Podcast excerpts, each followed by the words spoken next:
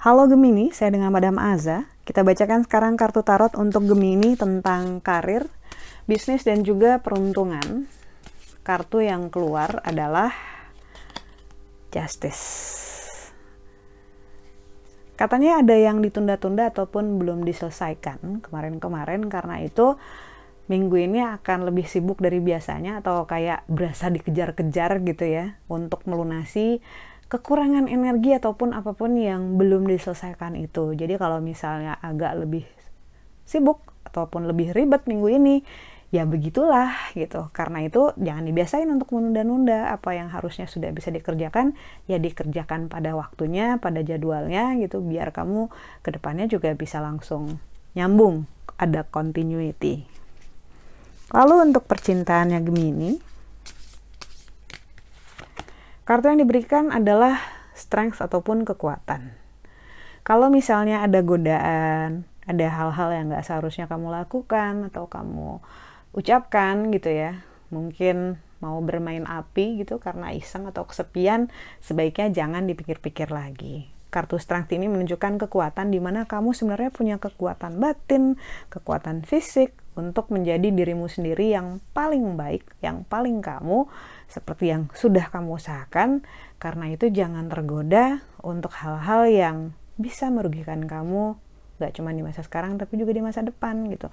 Kartu strength ini tentang kekuatan tapi ikatannya lebih ke values ataupun nilai-nilai nilai-nilai hal-hal yang penting buat kita dalam hal relasi ataupun percintaan. Jangan mau jadi sekedar pengisi waktu luang. Kalau misalnya memang kamu nggak pengen dirimu diasosiasikan seperti itu.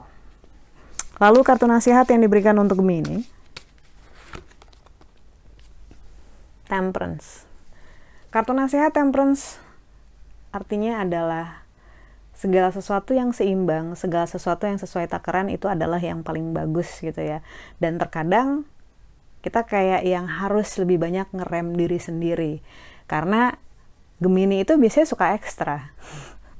Ekstra macam-macam ya, ekstra konyol, ekstra pinter, eks, ekstra pedulian gitu atau lebay gitu ya.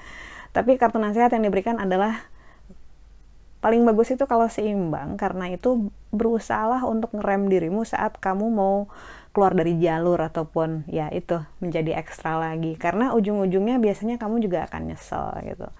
Mungkin ngerasa nggak rugi-rugi banget gitu karena orangnya ikhlas ataupun karena nggak terlalu peduli alias cuek gitu tapi belajarlah untuk menghargai diri sendiri menghargai energi sendiri supaya nggak terbuang percuma aja gitu supaya lebih efektif aja lebih baik energinya kamu gunakan untuk hal hal lain yang lebih bermanfaat yang lebih membahagiakan kamu.